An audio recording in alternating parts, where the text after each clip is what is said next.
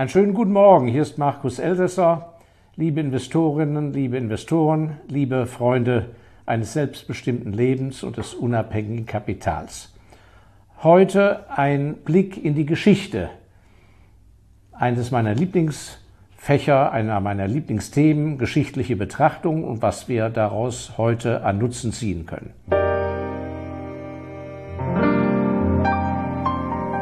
Fangen wir einmal an mit einem Blick zurück, wie eigentlich Geschäftsleute so ihre Zeit verbracht haben. Und ähm, da stelle ich immer wieder fest, dass wir Vorurteile haben und denken, erst seitdem wir Flugzeuge besitzen und Eisenbahnen, dass wir international unterwegs sind. Und das ist also keineswegs so. Und im Gegenteil, beim Blick in die Historie können wir uns nur sehr ermuntert fühlen, mutiger zu sein und internationaler zu sein. Jeder braucht ja seine Wurzeln, jeder bekennt sich zu seinen Wurzeln, aber wir müssen viel weniger Scheu haben, uns auszurichten. Und da habe ich mir mal sehr viel Mühe gemacht vor einigen Jahren und habe ein äh, Originaldokument aus dem 17. Jahrhundert, Gott sei Dank, in die Hand bekommen. Ein ganz rares Buch. Und zwar heißt es Der König des Juwelenhandels im 17. Jahrhundert. Und äh, ich habe natürlich nicht dieses Exemplar selber, aber ich hatte Gelegenheit, es kopieren zu dürfen. Und schauen Sie mal, was dabei rauskam, wie dick das ist. Bestimmt anderthalb Kilo schwer. Ähm, das sind die Reisebeschreibungen von 1681 von sechs Reisen des Johann Baptista Tavernier und dieser Herr Tavernier ist, ob Sie es glauben oder nicht, im 17. Jahrhundert, also 1600, vor 1681, zweimal zu Fuß und mit Pferd nach Indien von Europa aus gereist und zurück und hat wertvollste Juwelen, Diamanten aus Indien mitgebracht. In der damaligen Zeit war Indien die eigentliche Fundstelle für Diamanten und Edelsteine. Und er hat alle seine Reisen in diesem dicken Wälzer hier beschrieben.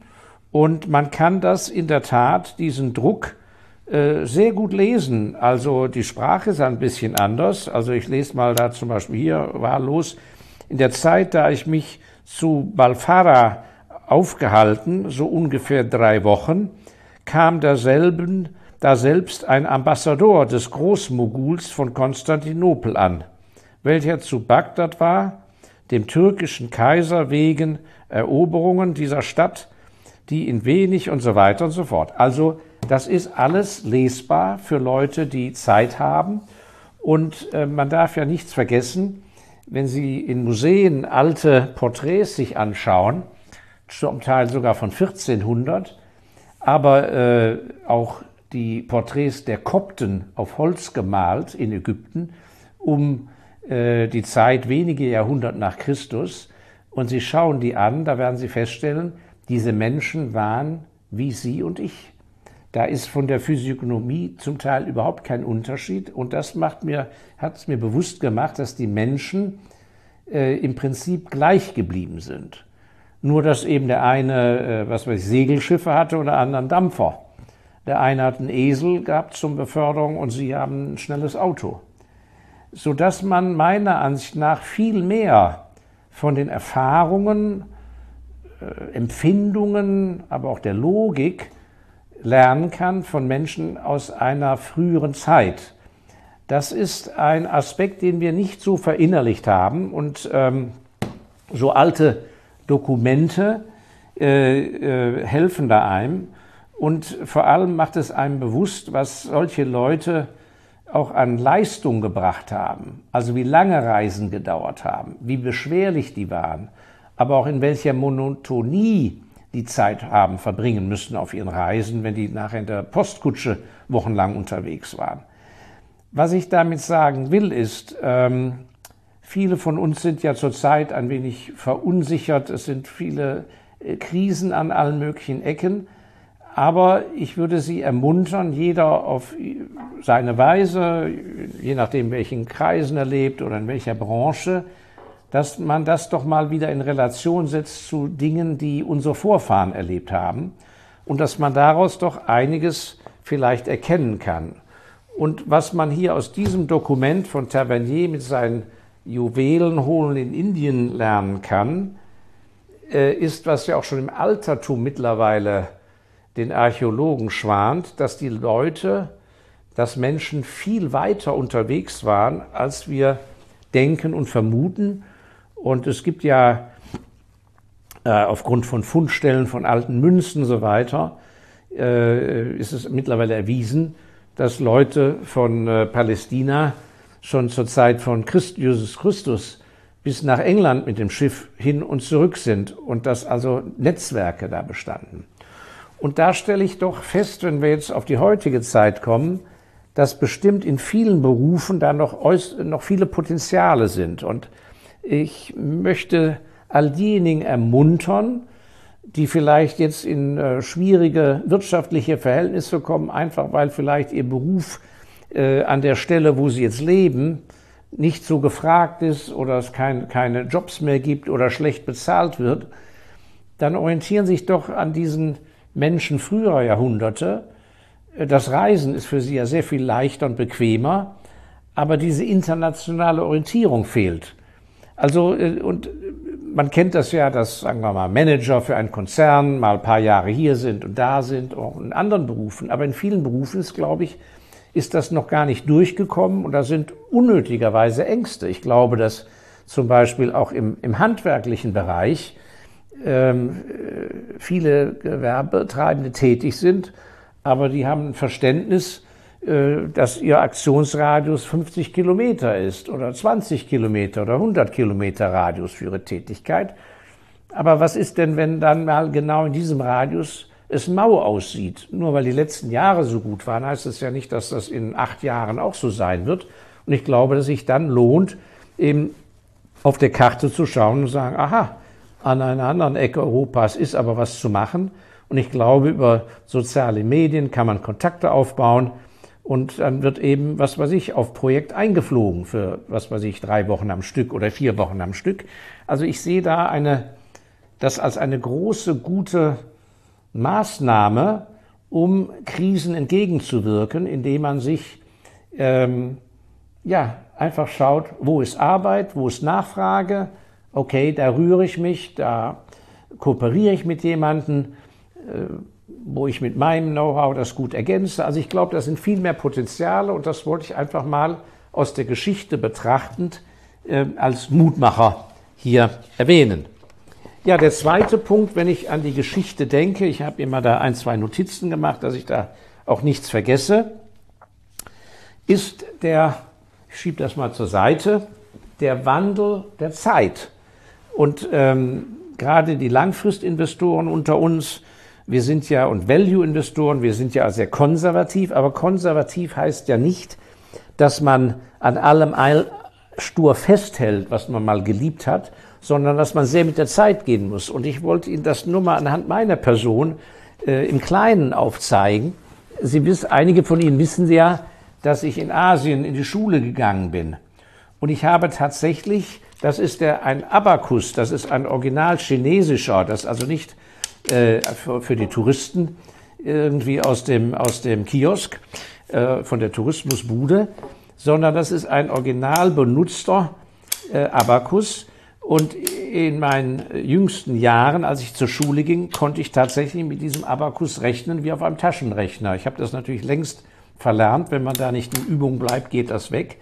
Und ich erwähne es deshalb, weil mit diesem Abakus haben die tüchtigen Chinesen jahrhundertelang de facto geschäftlich damals in Asien die Welt erobert und die allergrößten Geschäfte berechnet. Nicht? Also äh, mit so einem einfachen Ding. Ja, und später, als ich dann äh, Finanzmanager war in der Chemieindustrie, was ist das? Das habe ich mir extra aufgehoben.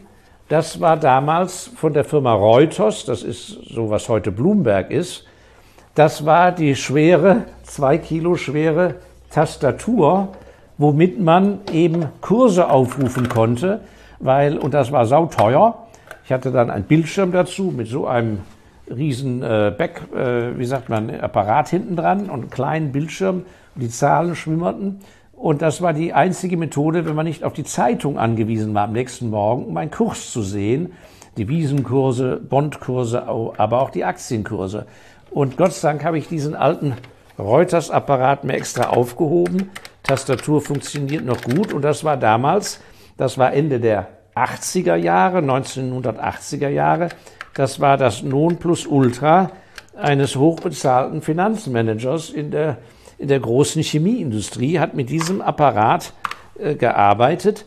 Und was es zeigt, ist, wie sehr man äh, auch als konservativer Value-Investor, der an sich an den alten Werten festhalten möchte, wie sehr man doch versuchen muss, Kontakte zu pflegen zu Leuten, die äh, in dem Bereich Technik, Software Ahnung haben, äh, zu jüngeren Leuten, je älter man wird, das ist ganz wichtig für die Älteren unter Ihnen, äh, wie mich, damit man den Anschluss nicht verliert und nicht erst fünf Jahre zu spät äh, auf diese Sachen kommt. Warum? Weil das war ja schon zu Zeiten von Turn und Taxis und zu Zeiten der Rothschilds. Was ist das A und O der Investoren? Kluge Investoren verfügen über was? Über Informationen. Das heißt, der, der langfristige Value Investor ist ein Spezialist in der Beschaffung von Information und je mehr Erfahrung er hat, umso mehr kann er die Informationen auswerten. Aber diese zwei Komponenten muss man haben. Man muss überhaupt erstmal an die Information kommen, die Informationsgewinnung und dann eben die richtigen kaufmännischen Schlüsse für sich daraus zu ziehen. Das sind die beiden Komponenten, Erfolgskomponenten des Investors. Und die Touren und Taxis haben ja deshalb extra äh, eine eigene Post aufgebaut. Früher hatte ja jedes, äh, im 18. Jahrhundert, hatte ja jedes Fürstentum seine eigene Post gehabt. Wenn also die Fugger zum Beispiel in Augsburg, die haben ja früher schon gearbeitet, wenn die eben Post zu verteilen hatten, dann ging man nicht zur Post und hat was abgegeben, sondern da gab es die Post nach Böhmen, da gab es die Post nach Preußen, da gab es die Touren Taxis eigene und so weiter. Das heißt, die haben unglaublich viel investiert. Warum? Weil über die Postbeförderung haben sie natürlich an die Informationen dran. Und die Rothschild-Dynastie mit ihren fünf Standorten in Europa hat ja ein eigenes äh, Kuriernetzwerk unterhalten, die eben absolut loyal waren und schneller waren. Äh, schneller, weil die Pferde schneller waren, die Reiter waren besser, der, der Wechsel war schneller und das hat den Vorsprung gebracht. Und da müssen Sie auch nochmal drüber nachdenken, eben, woher bekommen Sie Informationen? Sind Sie da schnell genug? Und es ist einfach so, äh, auch ich bin ja ein sehr sparsamer Mensch und die meisten deutschsprachigen Investoren sind eben sparsam und hauen ja nicht einfach die Gelder raus. Aber man muss die Informationsbeschaffung als ein Investment betrachten. Und wie gesagt, dieser Reuters-Apparat hier, der hat damals bestimmt, äh, ich würde sagen, 2000 Euro im Monat gekostet, das Abonnement, dass man das benutzen durfte, die Lizenz. Das heißt, ab einer gewissen Vermögensgröße die, in die Sie vielleicht hineingewachsen sind, sollten Sie auch auf der Ausgabenseite hineinwachsen und überlegen, ist das denn überhaupt noch zeitgemäß, wenn Sie Ihre, Ihre Depots mit Aktien und Aktienfonds etc., wenn die über gewisse Volumina gehen, ist es überhaupt noch zeitgemäß, dass Sie sozusagen Ihre Informationen beziehen, wie zu den Zeiten, als Sie gerade mal 8000 Euro hatten oder als Sie Student waren oder Berufsanfänger? Und da stelle ich fest, dass also äh, auf dem Gebiet, auch bei Family Offices, sieht das sehr mau aus. Nicht wahr? Das wird einfach als Kosten gesehen nach der Methode, na ja, also wir investieren ja langfristig, da kommt es ja auf kurzfristiges nicht an. Nein, es kommt auf die Tiefe der Informationen an. Und äh, äh, da gibt es eben noch paar Etagen in den Keller runter, äh, eben über das Maß hinaus was eben für äh, den Normalanleger äh, sozusagen öffentlich verkündet wird. Vor allem die weiteren Verästelungen in die Branchen hinein und so weiter. Aber das können wir ja ein andermal vertiefen. Also das sind Gedanken, die mir gekommen sind, als ich meine alten Sachen in meinem Archiv hier gefunden habe. Das ist also Punkt Nummer zwei. Wir hatten also über die, die, die, die Internationalisierung und hier sozusagen Informationsbeschaffung durch und dass eben der Wandel in der Technologie eben vom Abacus Reuters heute ganz andere Möglichkeiten, dass man da vorne bleiben muss, wenn man auch mit seiner Performance, seiner Vermögensentwicklung vorne bleiben will. Also das als zweiter Punkt und dann hatte ich mir notiert als dritten Punkt, das ist auch interessant, wenn man geschichtlich interessiert ist, ich schiebe auch das mal hier zur Seite, ein Punkt, der, äh, der mich immer sehr interessiert ist, wenn ich neu auf eine Firma stoße, ähm, die ich noch nicht kenne. Es lohnt sich, den Umweg zu machen und mal überhaupt, bevor man also die Bilanz studiert und die Marktanteile und äh, sich anschaut, wie sieht der Vorstand und der Aufsichtsrat aus, dass man mal überhaupt fragt, wo kommt die Firma eigentlich her? Wie sieht das da hinter den Kulissen aus? Wie haben die angefangen? Und das war immer sehr interessant äh, in meiner Zeit, als ich ja noch bei Dow Chemical äh, die Finanzen leitete in Deutschland. Da haben wir als Firmenkultur auch das immer gespürt, dass die Firma Dow Chemical in Amerika im Hinterland von den USA in relativ armen Verhältnissen gegründet worden war. Kapital war immer sauknapp. Einfach weil der Gründer mit wenig Kapital gearbeitet hat. Er hatte nur wenig Kapital und hat sich nicht die Mühe gemacht, noch andere Kapitalien zu finden, sondern wollte das selber machen. Und die, das hat sich, ich rede jetzt über Mitte der 80er, Ende der 80er Jahre, bis dahin in der Kultur erhalten. Das heißt, dieses etwas spartanischere, Ärmel hoch, weniger vornehm, kämpfen müssen, weil man sagte, ja, äh, wir kommen auch aus der, wir kommen halt äh, von der Seite. Wir sind eh nie, wir sind nicht automatisch vorne. Während der große Konkurrent, mittlerweile hat er sich ja mehrfach aufgespalten, DuPont oder Dupont in Amerika, das war das altreiche Geld der Amerikaner. Die Gründung von Dupont geht ja auf äh, äh, Dynamit und äh, Sprengstoff und, und so Geschichten zurück aus Frankreich. Die kamen schon mit viel Geld in Amerika an und hatten von daher immer tiefes, dickes Eigenkapital. Das waren sehr etablierte Leute, sehr etablierte Unternehmer. Und wir mussten mit Dow Chemical musste man sozusagen dagegen ankämpfen. Und die Autovermietung, welche war, ist es, glaube ich, die hatten ja auch jahrzehntelang den Spruch, ich glaube Avis war es, Avis, die haben mir gesagt, we try harder. Das heißt, wir sind nicht die Nummer eins, aber wir strengen uns mehr an. We try harder. Wir wollen dir, lieber Kunde, mehr bieten. Also das ist sehr wichtig, wo, wo stammt die Firma her? Ist das sozusagen ein, ein Background, der sehr darauf beruhte, dass permanent tolle Erfindungen gemacht wurden, spektakuläre, neues Produkt in einem neuen Markt kreiert? dann ist die Wahrscheinlichkeit sehr groß, dass wenn Sie forschungsaffin sind zum Beispiel und wollen einen Job haben, dann sind Sie da bestimmt besser aufgehoben als bei einer Firma, die sozusagen gar nichts erfunden hat, sondern einfach was abgeguckt hat und gesagt, wir machen es billiger. Wir machen weniger Overhead, weniger Verwaltung, weniger Klimbim. Wir sind einfach der sparsame Michel und hauen aber in größeren Mengen raus. Da muss ja ein ganz anderer Typ her. Wenn Sie ein barocker Mensch sind, mit allem möglichen Drum und Dran, sind sie da auch falsch aufgehoben. Und ähm, so ist mir damals in den Anfang der 90er Jahre eine Sache in die Hand gefallen, das hat mich so beeindruckt, dass ich ähm, Mitte der 90er Jahre das mir extra eingerahmt habe und ich habe es heute noch. Die Telekom wurde ja in Deutschland an die Börse eingeführt. Ich weiß mal gar nicht mehr in welchem Jahr genau, aber so in diesen Zeiträumen Richtung 2000 und war ja eine tolle Sache. Die Aktie ging riesig hoch. Und ich war da immer schon sehr skeptisch, denn der Konkurrent damals war Vodafone. Vodafone gibt es ja heute noch. Und während die in Bonn in der Hauptverwaltung von äh, der Telekom, dass jede Menge Gebäude waren und also riesen Wasserkopf, fiel mir aus einer Zeitung ein Foto in die Hand wie ein Reihenhaus.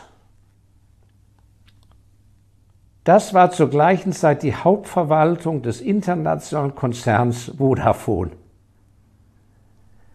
Und da wurde mir klar, wie unterschiedlich man verwaltungsmäßig ein Geschäft aufziehen kann. Die einen im Hochhaus und die anderen, tja. Und das ist der Charakter zwischen, ich nenne das männlichen Unternehmen und weiblichen Unternehmen. Das hat jetzt, das hat nichts mit Political Correctness zu tun, nicht, dass man mich falsch versteht. Das ist etwas, was Sie bei Ihren Investments, wenn Sie in Aktien investieren, gut abklären müssen, ob die Firmen reinrassig sind. Ein männliches Unternehmen ist ein Unternehmen, da geht die Firma zu den Kunden. Und die Kunden und Lieferanten kommen kaum zur Firma. Das heißt, da muss sparsamst hinter den Kulissen gearbeitet werden. Da ist völlig wurscht, ob am Eingang der Teppichboden abgelatscht ist oder nicht. Und so gibt es männliche Unternehmen in dieser Art, die sind zum Beispiel nicht in, die sind, da heißt es, die sind in London, aber in Wirklichkeit sind die in einem ganz schäbigen Vorort von London. Ich beinahe hätte gesagt, in der Bretterbude oder in so etwas, weil es ohne Bedeutung ist. Da wird kein Geschäft gemacht. Da kann man nicht mehr Geschäft machen, wenn man jemand beeindruckt. Und wenn das sch schlüssig durchgezogen ist, das habe ich auch erlebt bei Firmen, auch in Deutschland, die sind wegen mir in einer ordentlichen Stadt. Aber da ist aber wirklich in der Verwaltung wird sparsamst umgegangen. Das liebe ich. Linoleumboden, alte Türgriffe, alles nur in der Verwaltung. Aber die Flagship Stores auf der Bahnhofstraße in Zürich zum Beispiel, wo der Umsatz gemacht wird, fantastisch. Beste Architekten, teuerste Ausstattung. Das ist in sich schlüssig. Und genauso ist schlüssig bei einer weiblichen Firma, das heißt, da lockt man die Kunden an, da werden die Verträge gemacht, da versucht man Franchise-Nehmer zu gewinnen. Da muss beeindruckt werden, da muss die Firmenkultur rüberkommen, da muss rüberkommen das war die Basis des Vertrauens. Früher waren das zum Beispiel Banken und Versicherungen. De facto ist eine Bank ja nichts anderes als äh, angemietete Räume und ein paar Mitarbeiter. Aber früher die Bankgebäude, Versicherungsgebäude waren die spektakulärsten Bauten. Säulen, Kassenhallen, Marmor. Wow! Warum? Um rüberzubringen, hier ist Solidität, hier ist Sicherheit und so weiter. Das wäre nicht gekommen, wenn man gesagt hätte, die Bank da drüben hat fünf Wohncontainer. Vom rein sachlichen wäre es gleiche gewesen, aber nicht fürs Geschäft, für die Psychologie der Kundschaft. Also ganz wichtig, immer schauen, wie sieht es hinter den Kulissen aus, weiblich, männlich, ist das in sich schlüssig durchgezogen, weil ein Mischmasch, das ist natürlich das allerletzte. Das können wir nicht gebrauchen als Investoren. Ja? Sozusagen, an sich ist das äh, ein, ein, ein männliches Unternehmen. An sich werden die Geschäfte niemals in der Verwaltung gemacht, aber in der Verwaltung sind die Toiletten also äh, vergoldet. Deshalb ist immer sehr wichtig, wenn Sie einen Firmenbesuch machen, dass Sie immer, auch wenn Sie nicht müssen, auf die Toilette gehen, um zu schauen, wie ist da der Renovierungsstand. Ist das alles ordentlich oder ist es über, übertrieben? Ja, und das, dieser Gedanke kam mir, als ich hier die gute ursprüngliche Vodafone-Zentrale mir anschaute. Und das andere ist ähm, nochmal zurück zu dem Ursprung der Firmen dass man auch mal schaut, es gibt, gibt gewisse Branchen, wo man heute gar nicht mehr genau erkennen kann, wer steht eigentlich dahinter. Äh, weil die Firmen sind so groß und dann schaut man im Aktionariat nach und da heißt ja, also irgendwie gar kein Großaktionär da. Dann darf man aber nicht vergessen, dass bei diesen sehr großen Gesellschaften äh, es durchaus Gruppierungen gibt, die zwar, wo jede Person einzeln ist, die aber doch zu einem Gründerkreis gehören noch aus der Anfangszeit der Firmen, die aber dann doch hinter den Kulissen irgendwie vernetzt zusammenhalten. Und da die nicht in einer Rechtsform sind und auch keinen Poolvertrag abgeschlossen haben, dass die immer in einer Stimme abstimmen, sind die nicht erkennbar, sind aber letzten Endes über irgendwelche Vertrauensfiguren im Verwaltungsrat oder Aufsichtsrat doch sehr, sehr einflussreich. Das haben wir zum Beispiel in der Schweizer Industrie, in der Pharmaindustrie. Da gibt es ja die Firma Novartis. Die Firma Novartis ist ein Kunstname. Das war früher Ziba Geigi. Da gab es die Firma Ziba, da gab es Geigi, dann haben die fusioniert, da kam noch anderes hinzu. Und so ist das auch zum Beispiel im, im Finanzsektor aus sehr vielen Firmen. Da steht dann was, was ich, äh, UBS oder JP Morgan. Da muss man einfach mal sehen, wer ist eigentlich da ursprünglich dahinter gewesen.